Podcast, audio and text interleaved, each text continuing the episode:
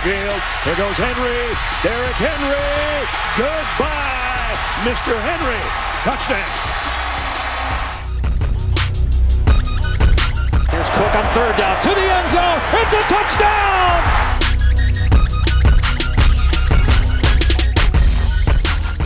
Salut à tous, bienvenue pour ce nouveau rendez-vous de Radio Sa Made in US spécial collège football, toute l'actualité du foot universitaire vu par les francophones, avec pour décortiquer les principaux enseignements de cette quatrième semaine, le fondateur du site Blue Pennant, Morgan Lagré. Salut Morgan Salut hello, bonjour à vous tous On est donc parti euh, dès à présent euh, pour euh, la route en direction des playoffs.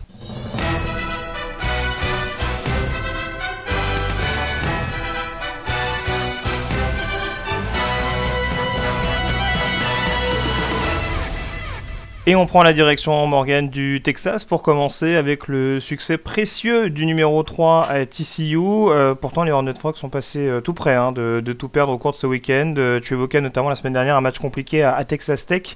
résultat des courses, les joueurs de Gary Patterson qui s'imposent à l'arrache 55 à 52 avec un touchdown dans les dernières secondes signé Aaron Green.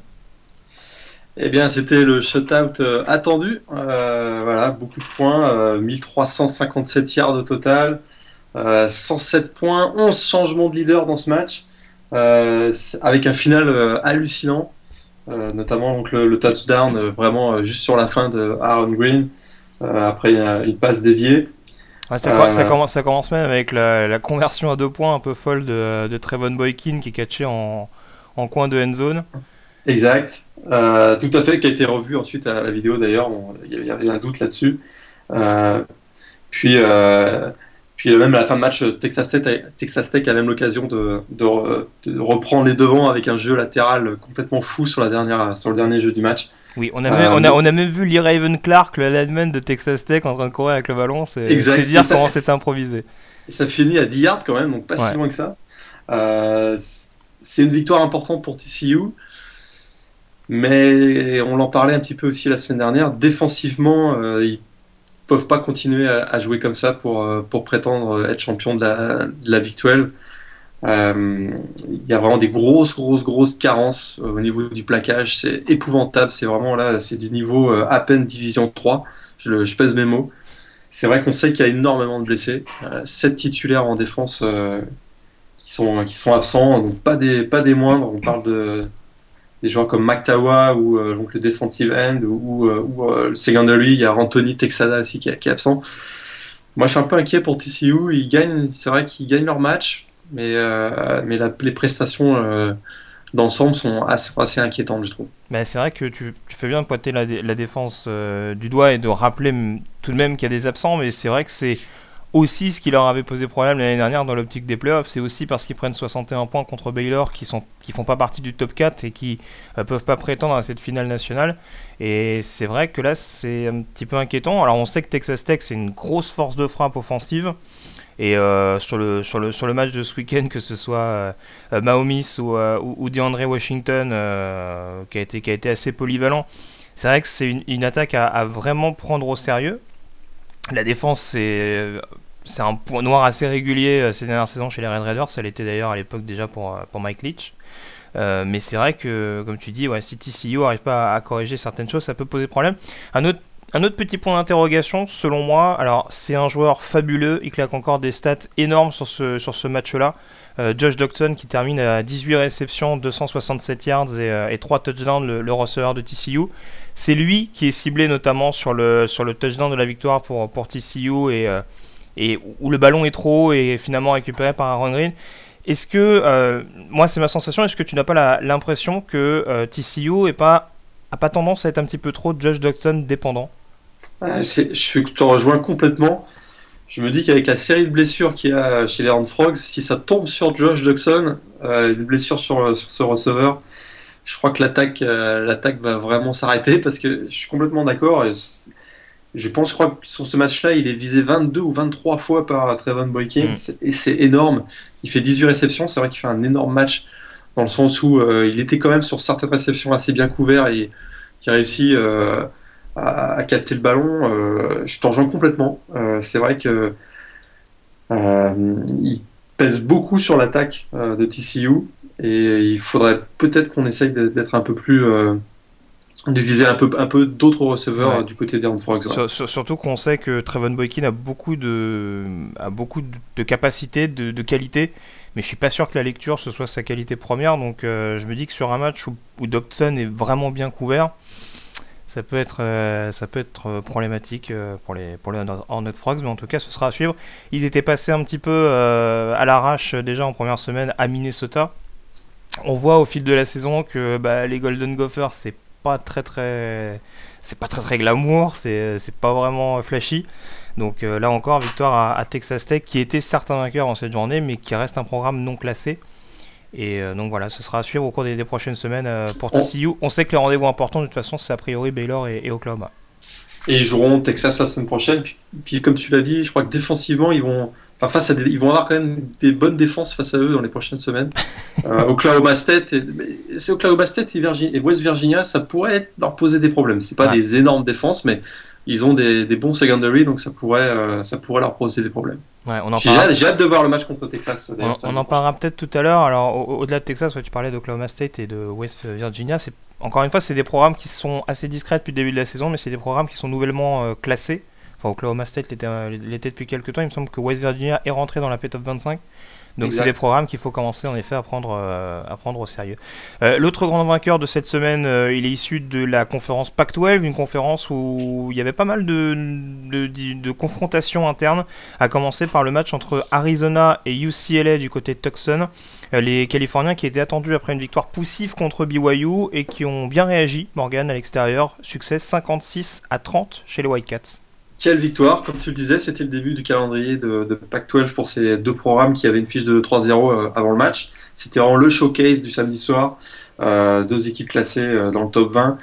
Gros choc de division sud et UCLA était légèrement favori avant le match, mais on savait qu'il se présentait avec euh, pas mal de blessures, dont le dernier en date, Mike euh, Jack, qui leur fait énormément de mal. Euh, ouais, à saison, ça, ça va être très délicat. Surtout qu'il y avait déjà Eddie Vanderdos, c'est ça, qui était absent Exactement, et Fabian Moreau aussi, le defensive back, qui est absent, mm. mais c'est vrai que l'absence de Mike Jack, c'est un peu le quarterback de la défense, c'était très dur pour eux.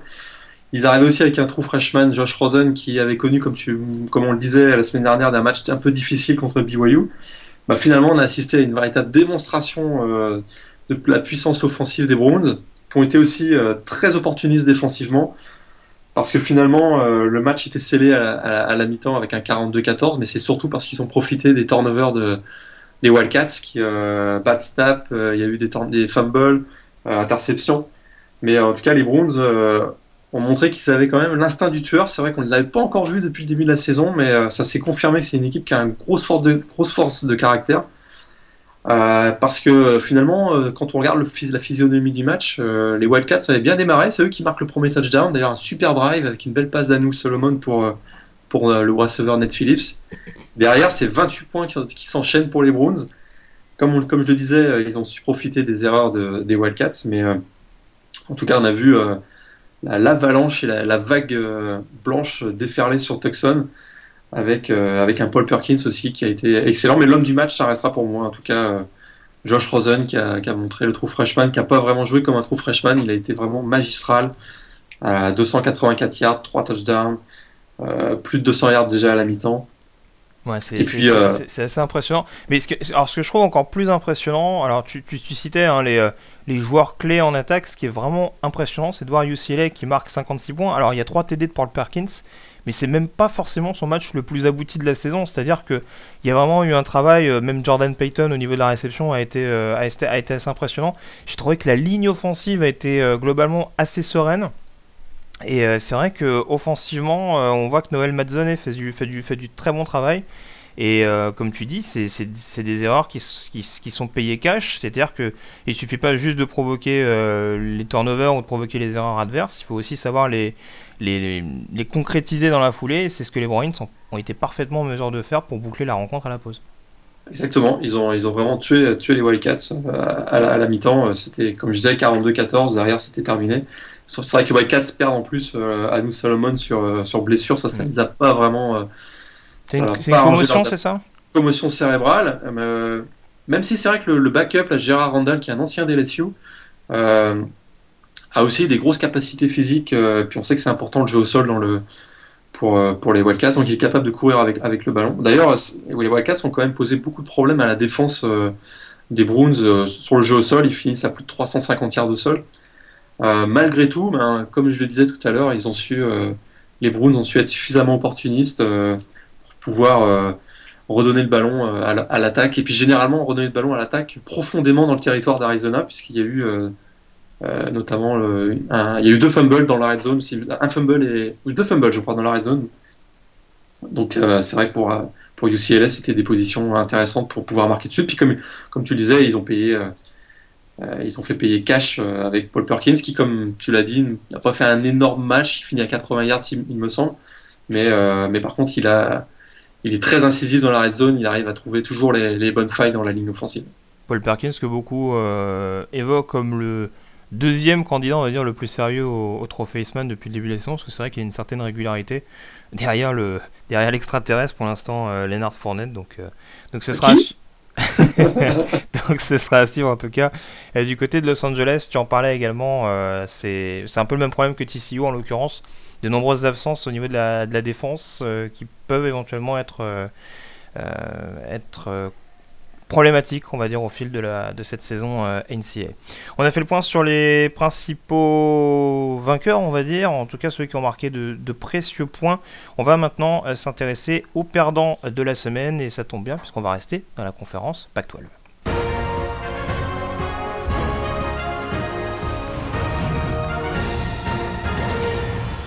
Un cauchemar, c'est ce qu'ont vécu les joueurs et les fans des Oregon Ducks euh, samedi soir à Loudoun Stadium à domicile. Les finalistes en titre ont été euh, balayés, je crois qu'on peut le dire comme ça, par, par Utah Morgan. Euh, défaite 62 à 20. Alors comment on explique un, tel écart au score? Alors déjà il me semble que c'est la première victoire des Utes à Oregon depuis 94 Depuis très longtemps, effectivement. c'est la chute du champion de la conférence Pac-12. Et je pèse mes mots, c'est un véritable séisme dans le monde du collège football, parce que euh, Oregon, qui finalement euh, a subi le traitement euh, qu'ils ont eu l'habitude d'asséner à leurs adversaires depuis une petite dizaine d'années, ils ont été pris à leur propre jeu. ils ont subi des trick plays, des feintes sur des punts, des fake punts. ça ah, ils leur ont fait la totale. Ah, ils leur ont fait la totale, puis au final, c'est la pire défaite à domicile depuis 1977 des Ducks. Ils n'avaient jamais encaissé 62 euh, points à Eugene. Euh, et puis ils ont surtout subi la loi d'un Travis Wilson euh, absolument transcendé. On a, c'était une performance magnifique parce que c'est un joueur qui arrivait avec, avec il n'avait pas joué le match précédent, il était blessé à l'épaule. et puis là, il leur a fait vraiment, vraiment, vraiment mal. 227 yards et 4 touchdowns, mais 100 yards au sol, un touchdown. Ça fait 5 touchdowns au total. Et puis, Surtout, ce qui est frappant du côté d'Oregon, c'est qu'ils sont épouvantables en défense. Il n'y a, pas d'autre mot. 530 yards accordés donc, euh, face, à, Utah, puis un front seven qui est totalement dominé. On s'aperçoit que les pertes de Harry Armstead, donc le defensive end, et de Tony euh, Washington, tous deux joueurs partis à la dernière draft NFL, bah, ça commence à faire mal. Il n'y a pas de leader qui s'affirme. Pourtant, il y, a des joueurs quand même comme euh, bah, des Forest, Buckner, voilà. C'est ce que, ce que j'allais dire. C'est censé être le taulier de cette défense, mais c'est vrai que euh, même, même, même quand il était un tout petit peu au-dessus par rapport à ses, ses coéquipiers, on a l'impression qu'il était absolument euh, seul, parce que comme tu dis, le reste de la défense, euh, forcément le backfield impacté par cette apathie du, du front seven a été constamment à la bourre. Il y a un joueur que j'ai trouvé vraiment excellent sur ce match-là pour Utah. Alors, ses stats sont pas extraordinaires, mais un joueur comme Kenneth Scott, je le trouve extrêmement précieux. Et ben d'ailleurs un TD sur, sur la rencontre. Et j'ai presque l'impression, alors je sais pas si toi tu as eu la même sensation, et j'ai presque l'impression qu'en essayant, en, voulant vraiment euh, euh, annihiler le, facteur Devante Booker, euh, l'un des meilleurs running backs au college football, et le, coureur en l'occurrence des, des Utes, on a on a peut-être laissé un petit peu de côté Travis Wilson qui s'est vraiment mais régalé. Je me enfin, il y, a des first down qui va chercher sur, sur des brèches énormes parce qu'on anticipe la course, on anticipe le end-off et finalement Wilson se régale. Et euh, j'ai l'impression que, ouais, à ce niveau-là, alors ça n'a pas été le seul facteur, parce que comme tu dis, quand on prend plus de 500 yards en défense, c'est malheureusement, il y a peut-être aussi euh, quelques petits réglages à faire. Mais j'ai l'impression que c'est une, une donnée qui a été complètement oubliée et euh, le jeu aérien d'Utah et notamment Travis Wilson bah, s'est régalé. Exactement, un secondary horrible, 15 touchdowns accordés déjà depuis le début de la saison. Puis comme tu le disais, c'est une équipe qui s'est trouvée en grosse difficulté défensivement et on s'aperçoit que peut-être dans le recrutement, on mise beaucoup sur les capacités athlétiques de ces joueurs, un, peu moins sur l'intelligence de jeu.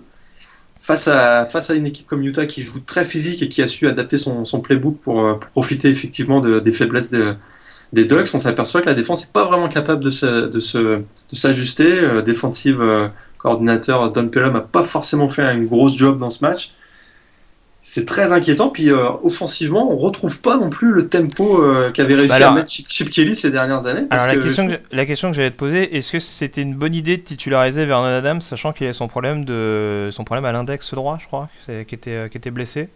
Ouais, bah les faits ont montré que c'était pas forcément une bonne idée, même s'il a été écarté par le par Mark Elfrich, non pas non pas à cause de sa blessure. Je veux dire pendant ce match, il n'a pas été écarté à cause de sa blessure, mais parce qu'il était tout simplement mauvais.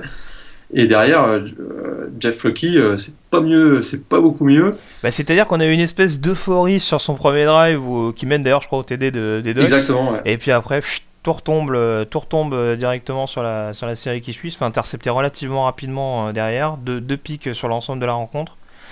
Ouais, et, puis pour, moi, le, le, gros facteur qui, qui explique ça, c'est la perte sur, sur la ligne offensive de deux joueurs euh, qui avait un rôle énorme ces deux, dernières, deux trois dernières années. C'est Jack Fisher, le, left tackle, et Ronis Grassou, donc le, le, le, genre de centre. Mm. Parce que dans la Blur Offense, c'était des joueurs extrêmement mobiles sur la ligne offensive, capables vraiment de faire des blocs sur la ligne et même des blocs profondément ensuite euh, dans le deuxième, dans la deuxième, dans le deuxième rideau.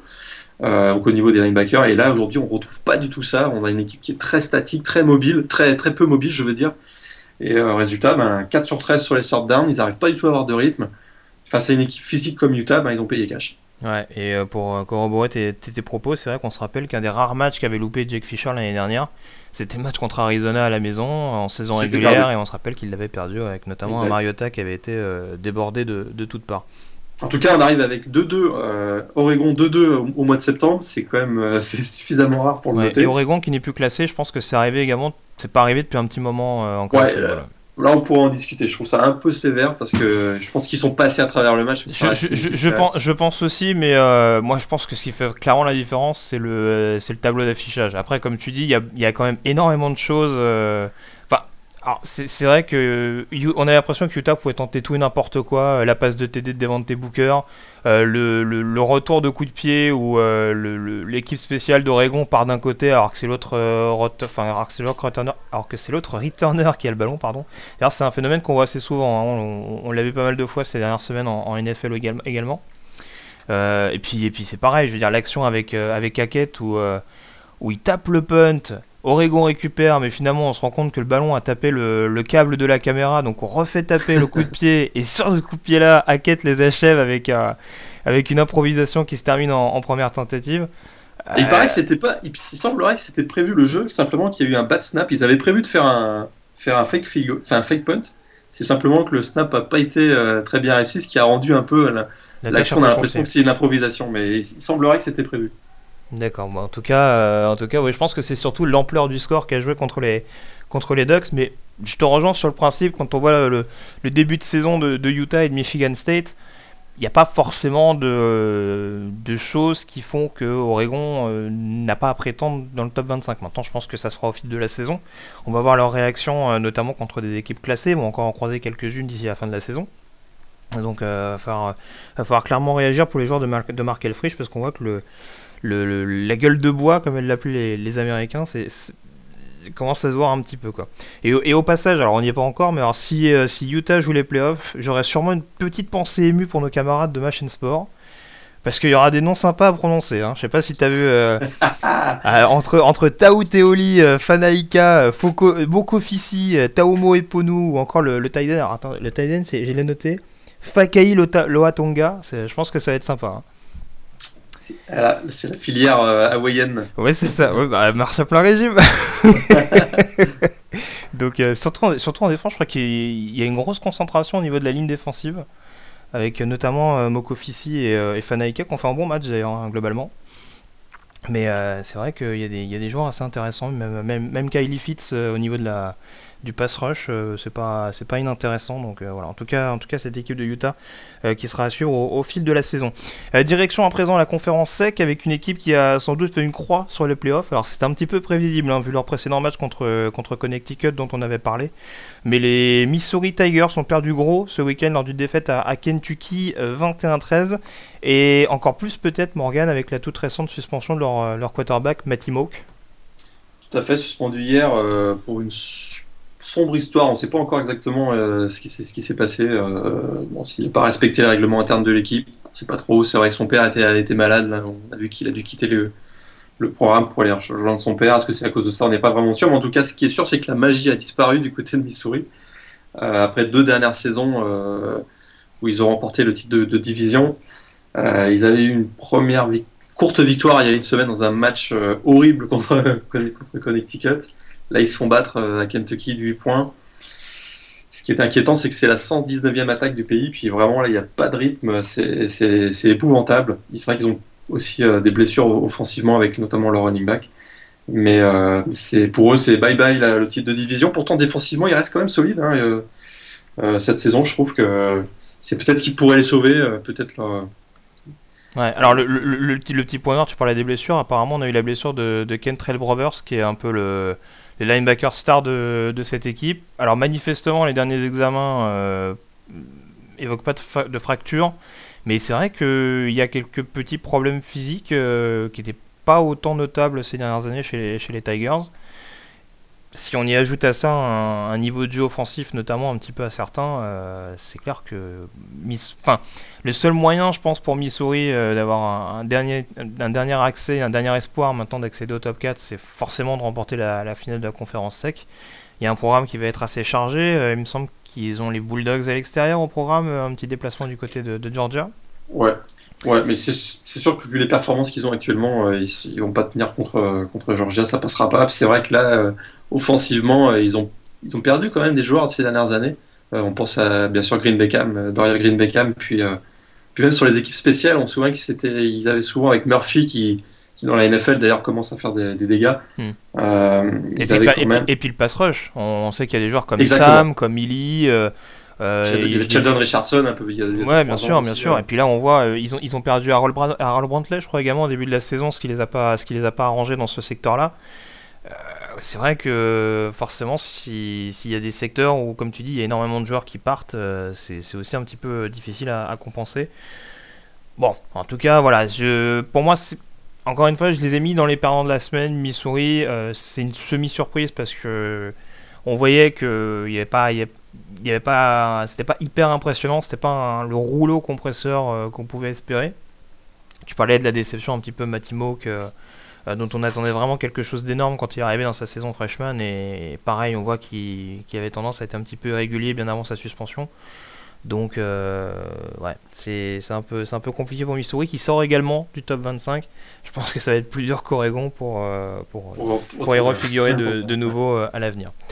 Donc, on a fait le tour au niveau de ces perdants de la semaine. C'est l'heure à présent du débat du jour.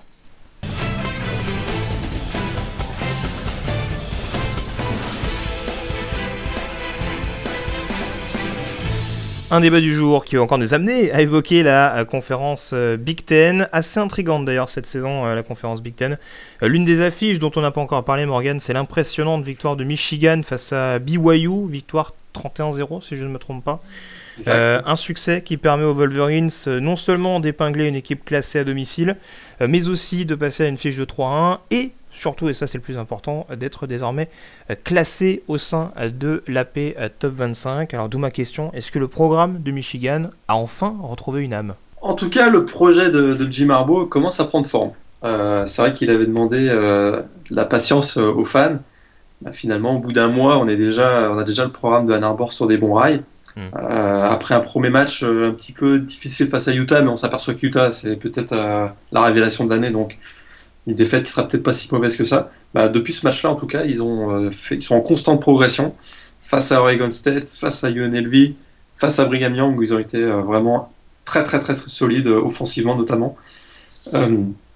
et bien finalement, Michigan termine son calendrier hors conférence donc par une, comme tu le disais, une fiche de 3-1. je crois qu'ils ont trouvé leur identité. C'est vraiment là l'apport de Jim Harbaugh, il, est là. Ils ont trouvé leur identité offensive avec un gros jeu au sol de, de Devian Smith. Et, et, puis on voit qu'ils commencent à avoir des big plays, chose qu'on ne voyait pas trop sur les 2-3 dernières années. On voit des, une réception à la Odell Beckham de, Amara Darbo, voilà, on voit la, course énorme, 60 yards de Devin Smith, on sent qu'il a, commence à y avoir un élan positif pour cette équipe. Et je trouve, je, trouve alors tu vas peut-être me donner ton avis, mais euh, je trouve que le, jeu de Michigan, euh, que ce soit offensif et défensif, je, trouve qu'il ressemble énormément euh, à ce que faisaient les Niners en NFL, c'est-à-dire ah, vraiment un gros jeu, un gros jeu au sol où on essaie de marcher sur l'adversaire et une défense qui est vraiment euh, intraitable, notamment sur le, sur le front 7. C'est assez particulier. Ils ont plié BYU dès la, dès la première mi-temps. Je crois qu'il y a 31-0 à la pause déjà. Complètement d'accord. Ah, c'est flagrant. Ah, je suis complètement d'accord avec toi. C'est flagrant. C'est vraiment, on a l'impression de voir les Niners des, des trois dernières années. Euh, tout à fait d'accord. Puis, défensivement, euh, un peu comme les Niners d'ailleurs, défensivement, c'est très très très costaud. On en avait parlé pendant le podcast des previews de DJ Durkin, donc le coordinateur défensif anciennement de, Florida, qui fait un super travail, qui a vraiment donné beaucoup de responsabilités à Joe Bolden et Desmond Morgan. Puis il y a des joueurs qui, euh, qui se révèlent comme euh, Chris Wormley ou, euh, ou, même le pass rush avec Mario Ojemundia. Et puis dans le secondary, il y a Jabril Peppers aussi qui est, qui est un joueur superbe. Donc c'est on sent qu'il y a vraiment beaucoup de choses positives pour, pour, ce, pour, ce programme. Alors c'est sûr qu'ils vont quand même avoir des matchs difficiles, mais j'ai vraiment... Parce que là, le calendrier était peut-être un encore assez, ouvert. alors, j'en profite pour poser la question est-ce que le match de ce week-end à Maryland te paraît un match dangereux ou pas? C'est un match piège parce que euh, Maryland, on sait, c'est euh, Dr. Jekyll et Mr. Hyde. Hein. ils sont capables de sortir un match euh, magnifique et puis de se faire exploser comme la semaine dernière à, West Virginia. Ils sont capables de les éblouir avec leur maillot aussi. Ils sont capables de leur faire une crise d'épilepsie avec leur maillot et leur casque à damier. c'est match piège, hein, c'est jamais évident de jouer à Maryland. Il y a, une grosse ambiance aussi là-bas. Il suffirait que les, les prennent, euh, prennent un peu le, prennent le momentum rapidement dans le match. Euh, puis euh, on va voir justement. Ils vont être testés, les Wolverines. On va voir si, si au niveau mental ils sont capables de, tenir. S'ils réalisent le même match contre BYU et Maryland, ça passera sans aucun problème. Puis j'ai vraiment hâte de voir maintenant le match du 21 octobre contre Michigan State. Ouais. Ça va, ça va arriver, ça va arriver Oui, c'est vrai parce que, parce que pour le coup, je te parle du match de, de Maryland à l'extérieur, mais c'est vrai qu'ils vont, ils vont enchaîner quelques, quelques petites rencontres parce que dans la foulée, il y a Northwestern qui est calcé numéro 16 euh, à domicile à Ann Arbor. Et, euh, il y a également Michigan State dans la foulée et ensuite Minnesota donc à l'extérieur euh, chez, les, chez les Golden Gophers. Ces quatre matchs-là, on va dire, ça, ça, va quand même être assez piégeux. Je pense que Rutgers et Indiana, ça va être un peu plus jouable. Et après, euh, après bon, il me semble qu'il termine avec Penn State et, euh, Ohio State. Donc euh, ça, ça va être, ça va être deux rencontres assez sympas également pour, pour finir. Mais c'est toujours la même chose quand on voit que Penn State est peut-être un petit peu en retrait. On se dit que Michigan peut être un peu le, le trouble fait entre les Buckeyes et les, et les Spartans dans cette, dans cette division. Et euh, dans cette division euh, ouest dans un premier temps, c'est ouest ou est? Non, c'est est, pardon. C'est division est, dans un premier temps et euh, au niveau de la finale de conférence dans, un, dans un second temps. je résiste pas hein, avant qu'on termine le, ce petit chapitre sur les, sur les Wolverines à donner la stat de Tanner Mangum. Alors, on en a dit beaucoup de bien ces dernières semaines, il n'a pas forcément été aidé. 2 yards de moyenne à la passe, c'est. J'ai rarement vu ça. honnêtement, je pense que il a vraiment été mis en difficulté. 12 euh, de rating, alors je m'y connais pas en rating, mais a, priori, c'est pas très très bon. ah, c'est 12, je confirme, c'est pas le top. Hein. Non. Et, euh, et, pour, et pour couronner le tout, il fait 6 courses pour euh, moins 18 yards. Donc voilà, c'est un match clairement oublié pour, pour Tanner Mangum, qui a été le, le héros de la fac de Brigham Young ces dernières semaines et qui, là, pour le coup, a passé un après-midi un peu, un peu compliqué. Donc, euh, donc voilà, cette parenthèse sur euh, les Michigan Wolverines étant refermée, on va pouvoir évoquer les autres résultats de la semaine.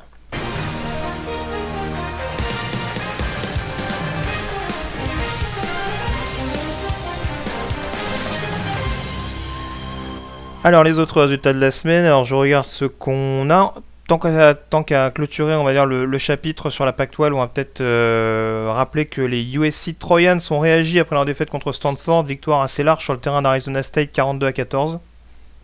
Ouais, euh, un peu comme les voisins du UCLA, ils ont bien profité aussi euh, des erreurs des, des Sun Devils.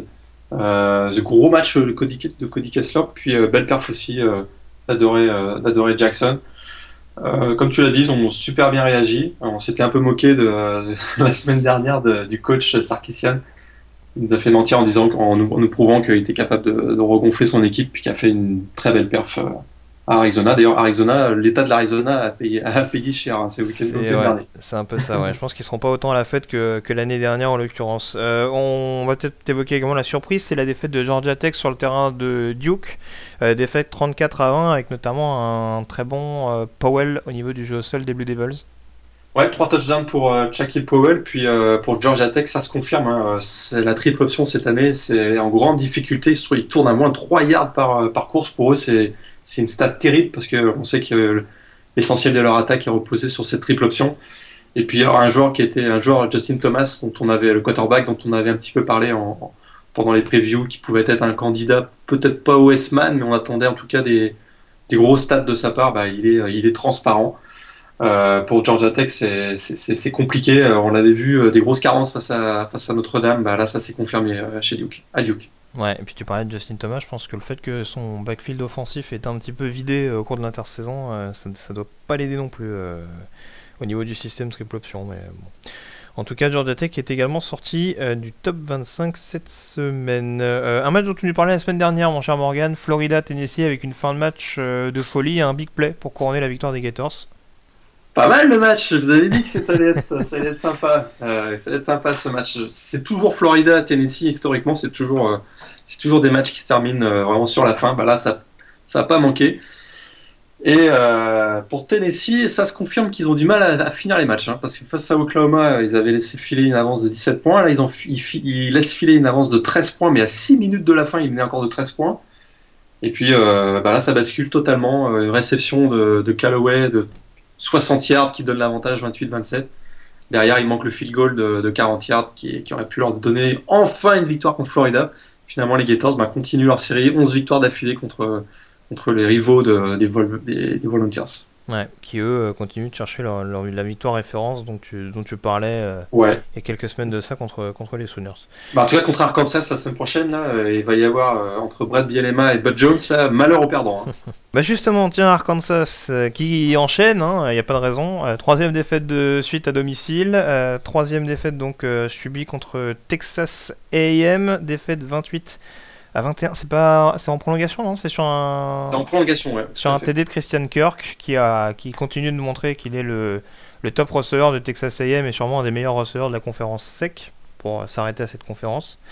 Et euh, donc voilà, mine de rien, Texas A&M qui fait pas son match le plus abouti, mais qui, qui reste invaincu. Qui reste, qui reste invaincu, ça fiche de 4-0, très solide. Euh, bah, ça, on savait qu'ils allaient quand même euh, qu'ils allaient quand même certainement euh, retrouver un peu de, couleur. Puis dans ce match-là, ils passent tout près de la victoire, hein, parce que ça aurait été pour eux, ça aurait été une super victoire quand enfin lancé leur saison. Bah là, ils se retrouvent encore avec euh, avec une défaite qui leur fait mal. Et puis, euh, comme je disais à l'instant, ils se retrouvent à jouer face à Tennessee la semaine prochaine avec un match tout près pour les deux équipes. C'est à Knoxville, hein C'est à oui, je crois que tu as raison. Oui, c'est à Knoxville. donc c'est chez les chez C'est à Knoxville, tout à fait. D'accord. Euh, autre rencontre, tant qu'on parle de la conférence sec, euh, ça s'arrange également euh, pour Auburn. On parlait d'Arkansas, ça s'arrange, nouvelle défaite concédée à domicile contre Mississippi State, défaite 17 à 9. Ouais, quarterback Sean White. ah, il marque plus de points. enfin. ils n'ont pas marqué de touchdown. Je crois que c'est la première fois dans la carrière de, du coach Malzahn que de ses équipes ne marque pas de touchdown dans un match. Euh, pour une attaque qui avait été aussi explosive l'année dernière et les années précédentes. Euh, c'est catastrophique, on reconnaît vraiment pas l'équipe d'Auburn. Euh, c'est vraiment la grosse déception de, la saison. on a l'impression qu'ils s'en sortent pas. à suivre. Et puis pour terminer avec les équipes en convalescence, on va dire, Texas qui perd, qui perd un match absolument presque dramatique, j'ai envie de dire, contre Oklahoma State, défaite 30 à 27 avec un, avec un long snap euh, un petit peu loupé sur un, sur un punt de, des dans leur moitié de terrain. on a envie de réconforter les fans des Longhorns hein, parce que pour eux c'est difficile. La semaine précédente, euh, ils réussissent un drive monumental pour euh, potentiellement égaliser contre California. Finalement, il manque le X-point. Cette fois-ci, ils avaient le match en main.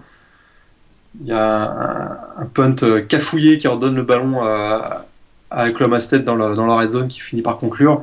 Texas, on sent qu'ils sont pourtant pas si loin que ça de, de pouvoir gagner des matchs, mais mais il y a tout le temps un mauvais un mauvais jeu qui vient les qui vient les plomber. Et puis c'est pour eux c'est difficile. 1-3, une fiche 1-3 pour finir septembre avant de démarrer le calendrier de de Big 12, c'est compliqué pour Charlie Strong, hein, maintenant le coach là, de, des Longhorns. Apparemment, ils n'ont pas été guidés par l'arbitrage hein, euh, de, de, ce que Charlie Strong avait l'air de, signaler. Et visiblement, les officiels de la Big 12 sont pas très, ont pas donné un avis très tranché. Donc, euh, bon, apparemment, euh, petit, petit problème d'arbitrage du côté de la, de la Big 12. Ça n'explique pas que la défaite de Texas à elle seule, mais si en plus il y a ça euh, S'il y a ça à gérer, c'est vrai que ça devient un petit peu compliqué pour Texas. La bonne performance de Leonard Fournette, tant qu'on y est, 244 euh, yards, je crois, 2 TD ce week-end euh, sur le terrain de Syracuse. C'est pas une immense surprise de voir les Tigers gagner sur le terrain, sur le terrain des Oranges, mais en, attendant, donc victoire 34 à 24, qui permet à LSU de rester invaincu cette saison. un, petit, un, petit mot, un petit mot parce que la semaine prochaine, Leonard Fournette, il va jouer contre Eastern Michigan. Esther Michigan, c'est la pire défense contre la course de tout le pays. Il tourne à plus de 350 yards au sol accordé. Euh, mettez euh, vos, magnétoscopes parce que je pense qu'on va pas loin d'être à 400 yards pour Léonard Fournette la semaine prochaine. Ouais, écoute, on va peut-être faire tourner au bout d'un moment, euh, Les Smiles. Encore que, ouais, s'il si, si, veut assurer le S-Man à son joueur, hein, ça, peut, ça peut jouer également. Mais euh, voilà, alors je regarde les autres matchs. Euh, on parlait de la défaite d'Oregon tout à l'heure, la victoire de Californie à Washington, ça peut être euh, assez précieux, même si les Huskies sont très clairement en reconstruction. Oui, ils sont en reconstruction, mais une équipe coachée par, par Chris Peterson, c'est toujours une équipe qui va être très combative. Puis moi, California, bien, bien sûr, on connaît le, quarterback Jared Goff qui est excellent, peut-être le, le meilleur quarterback niveau NFL de, du college football. En tout cas, il a le meilleur calibre et le meilleur profil pour un, pour un quarterback NFL. Mais ce qui est intéressant, je trouve, pour California, c'est que défensivement, il commence à, monter euh, en puissance. Euh, notamment, il y a le travail du, coordinateur défensif Art Kaufman. Et puis un joueur qui, moi, je ressort beaucoup en ce moment, c'est euh, Kyle Kragen, un, un defensive end qui amène énormément de, physique sur la, sur, la ligne, sur la ligne défensive. Intéressant de suivre California. On voit que c'est un petit peu peut-être un changement de garde dans la dans la division nord de la, de la, de la PAC-12. Hein, Oregon qui baisse un peu les, bras, puis euh, un programme comme historique comme California qui commence à, à remonter, euh, ça, pourrait, ça, ça, va être intéressant. Ouais, et dans le même temps, Stanford qui remporte un succès assez confortable à, à Oregon State avec un, avec un McCaffrey, mine de rien, Ed McCaffrey, le, le running back qui, euh, qui s'affirme. Non, c'est pas Ed, c'est Christian, je confonds, bah, justement. C'est Christian, ah, c'est le fils de Ed McCaffrey, le, receveur des Broncos. Exactement, euh, qui a dû faire à peu près 12 Super Bowls dans sa carrière. et en perd 10. c'est ça, c'est vrai aussi. Et donc voilà, des gros stats de, de Christian McCaffrey qui, euh, qui continue de s'affirmer comme le meilleur running back. au niveau de Stanford, parce que c'est vrai qu'il y, a un petit jeu de comité, notamment avec Raymond White et, et Barry Sanders Jr. également. Ils aiment bien les fils de au niveau du poste de running back. il, y a, des fils de, puis le fils de euh, Sanders qui commence à faire quelques petits, euh, quelques petits jeux euh, dont son père nous avait, avait l'habitude de Oui, c'est ce que j'ai vu. Ouais, il commence à partir dans, dans des inspirations paternelles. Exactement. Et puis pour clôturer ces autres résultats importants, peut-être signaler que ça commence à sentir le roussi pour Darrell Eisel, le, head coach de, Purdue, euh, les coéquipiers d'Anthony Maungu qui se sont encore une fois inclinés, euh, encore une fois à la maison, euh, contre Bowling Green. défaite 35 à 28. Alors Bowling Green, c'est pas un mauvais programme sur ces dernières années, mais encore une fois, c'est peut-être une défaite qui fait un peu tâche. Ouais, c'est une défaite difficile. On sait que la, Mac, la Mac Action a régulièrement l'habitude de, de, taper des équipes de la Big Ten. Puis euh, j'ai eu l'occasion de voir ce match quasiment en, entier. Euh, il, a joué, euh, Anthony. Il a fait quelques apparitions, mais davantage comme, comme receveur bloqueur finalement sur des jeux, sur des jeux au sol. Assez peu utilisé sur le, sur, sur, le jeu de passe. Hmm. Alors il a une bonne occasion le week-end prochain de se montrer parce que le joueur qui est devant lui dans le depth chart, c'est Dominique Young. Bah, lui, il est out pour au moins le match de la, la semaine prochaine. Ouais. Donc euh, à suivre, ce sera pas évident parce qu'ils vont jouer contre Michigan State, mais euh, bah ça va, ils sont pas un backfield défensif euh, énorme, Michigan State. c'est sûr que ça. on, va on, va, on, va, arrêter de dire ça parce qu'on va le guigner à chaque fois. On dit oui, faudra suivre ce week-end Tony Mangu. Non mais laissez tomber, laissez tomber. Regardez pas mal de perdu à Michigan State, il va rien faire, laissez tomber. Là il a, il a, il a, on, va arrêter, on, va arrêter, de le guigner un peu. il y a une petite, petite occasion pour lui là, en tout cas de, de, de se montrer. Ouais, c'est pas, c'est pas faux, oui, parce que ce sera un match, euh, un match où éventuellement ils peuvent faire trembler, mine de rien, le, numéro 2 au pays. Donc bon, c'est pas, gagné non plus, hein, mais ça, va être suivre. les classements au niveau des conférences avant qu'on se fasse une petite projection. Alors au niveau euh, de la conférence euh, ACC que je retrouve euh, ça tout de suite. Dans l'Atlantique, on a Florida State en tête devant Syracuse. North Carolina State qui est juste derrière avec une fiche de 4-0. Clemson à 3-0 affrontera Notre-Dame le week-end prochain. Puis dans la division costale, on a Duke en tête avec sa victoire face à Georgia Tech avec une fiche de 3-1. Devant Miami 3-0. North Carolina 3-1. Et puis on a Virginia Tech qui est un petit peu plus bas avec 2-2. Ouais, Virginia Tech a perdu ce week-end sur le terrain de d'East Carolina, ce qui est quand même une mini surprise que East Carolina. Euh, petite, phase de reconstruction depuis le, depuis le départ de, de Justin Hardy et de, et de Shane Carden. Je euh, crois que de mémoire, c'était la première victoire des Pirates de East Carolina euh, contre Virginia Tech depuis plus de, plus de, plus de 20 ans, je crois. À domicile alors, parce qu'ils avaient gagné à. Ils avaient à, à, Virginia Tech, tout à fait. D'accord. Contre Virginia Tech à East Carolina. ouais, c'est ça. Euh, le classement au niveau de la Big 12, maintenant que j'ai récupéré le classement, euh, on a Oklahoma State leader à 4-0 devant TCU 4-0, Oklahoma 3-0, Baylor 3-0. Comme tu le disais, on va commencer les confrontations euh, Big 12, donc ça va plus rigoler. la Big 10 également, division Est et Penn State est en tête. Bon, c'est la seule équipe qui a gagné son match intra-division. Belle, performance d'Akenberg ce, ce week-end. C'était contre San Diego State, mais quand même. Mais il faut le dire, il faut le dire. Il est capable de plier San Diego State et ça c'est un fait d'arme à, mettre à son actif. Donc Penn State en tête en tout cas à 3-1, devant Indiana à 4-0 et Michigan State à 4-0. On va en parler des, des Hoosiers dans, dans, quelques secondes. Et puis la division Ouest également, Iowa Northwestern en tête à 4-0 devant Illinois à 3-1. Il persiste, hein, le trio tient bon. On ne sait pas jusqu'à quand ça va durer, mais en tout cas, ils sont toujours là euh, aux trois premières places de la Div. Euh, la PAC-12, division Nord, on en parlait tout à l'heure. California qui prend les rênes à 4-0 devant Stanford à 3-1 et Washington State à 2-1, sachant que euh, les Cougars sont les seuls à ne pas avoir joué de confrontation intra-PAC-12 au niveau de cette division Nord et puis au niveau de la division Sud. UCLA et Utah à 4-0 devant USC avec une fiche 2-3-1. On termine avec la conférence SEC où Florida est en tête dans la division Est devant Georgia. Tous les, deux équipes sont à 4-0. Dans la division Ouest, Ole et Texas A&M euh, dominent les débats à 4-0 devant LSU avec une fiche de 3-0. Euh, On va désormais, Morgan, euh, pour clôturer ce podcast, se projeter sur la saison 5 déjà qui nous attend avec énormément de confrontations entre équipes classées.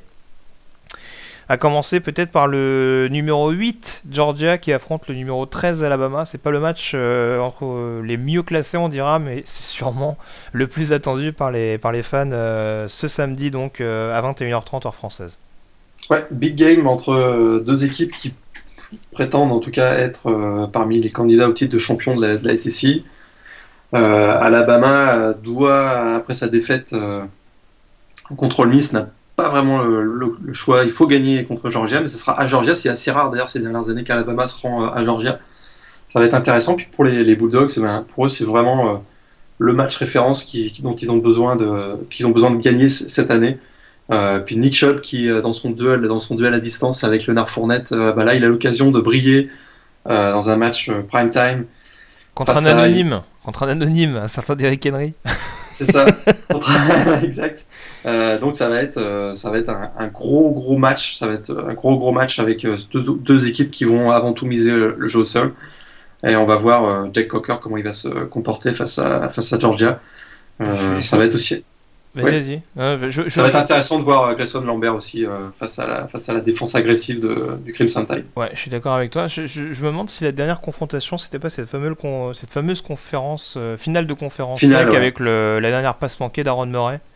Et Alabama qui gagne à la dernière minute et euh, il doit d'ailleurs gagner le, le, championnat national derrière, non? Il n'y a pas le BCS Ouais, tout, à fait. Un match qui avait été euh, magnifique, qu'on peut trouver sur, euh, sur YouTube.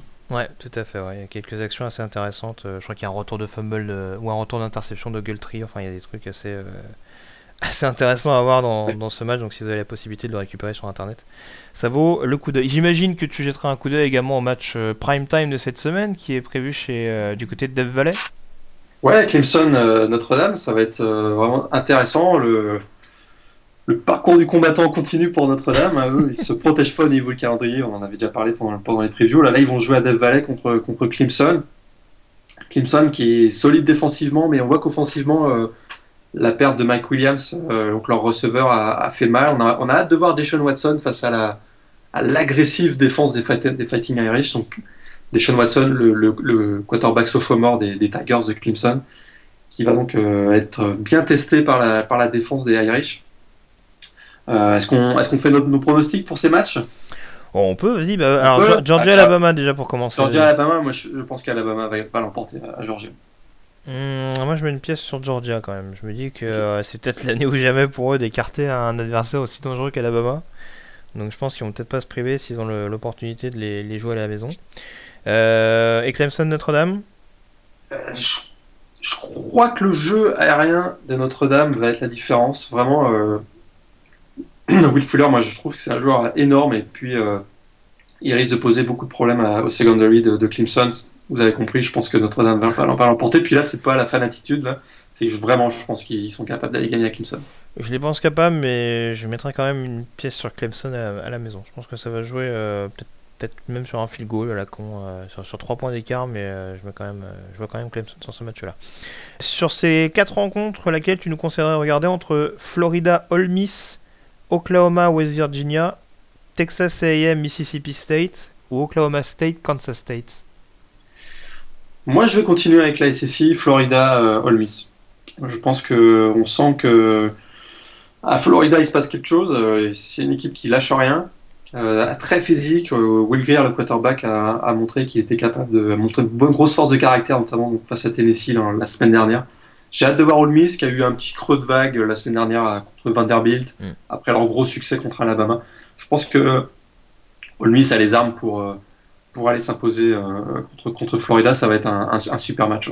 Avec Ole Miss, avec un de mes, un receveurs préférés, le bien nommé Stringfellow, le, le, camarade ficelle. Donc euh, voilà, j'aime beaucoup. J'aime beaucoup. Euh, donc ce sera à suivre chez, les, chez les Gators pour, euh, pour voir si, si, Florida va poursuivre sur sa, sur sa lancée. Euh, au niveau des horaires, 2h du matin, donc heure française, dans la nuit de samedi à dimanche pour le Clemson Notre-Dame. Une heure avant, il y aura donc le, Florida Ole Miss. dernière petite question, Morgan. trois matchs. Est-ce que les favoris peuvent, peuvent trembler? Michigan à Maryland, tu répondais un petit peu tout à l'heure, a priori à la place.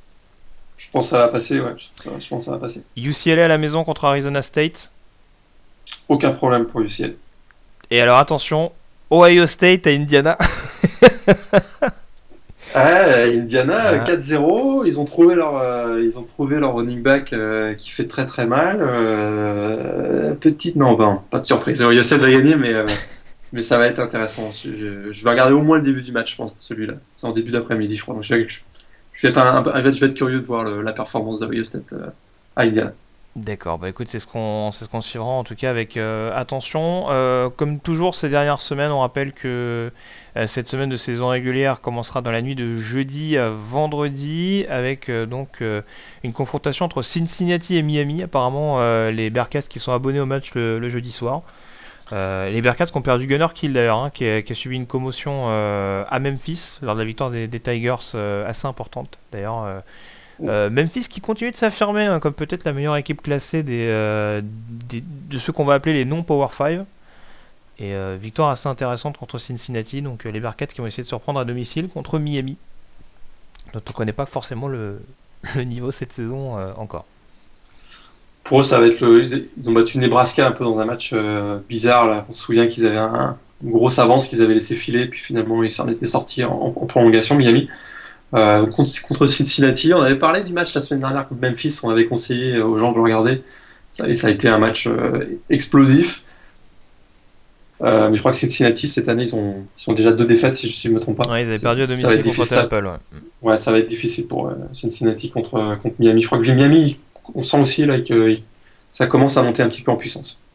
En tout cas, donc ce sera à suivre dans la nuit de jeudi à vendredi à partir d'une heure 30 du matin, heure française. Je te remercie encore Morgan d'avoir été euh, avec nous. On va suivre donc cette cinquième semaine avec euh, impatience et surtout curiosité. Et puis bah voilà, d'ici là, passez une très bonne euh, semaine à tous et surtout donc plein de bons matchs de football à regarder.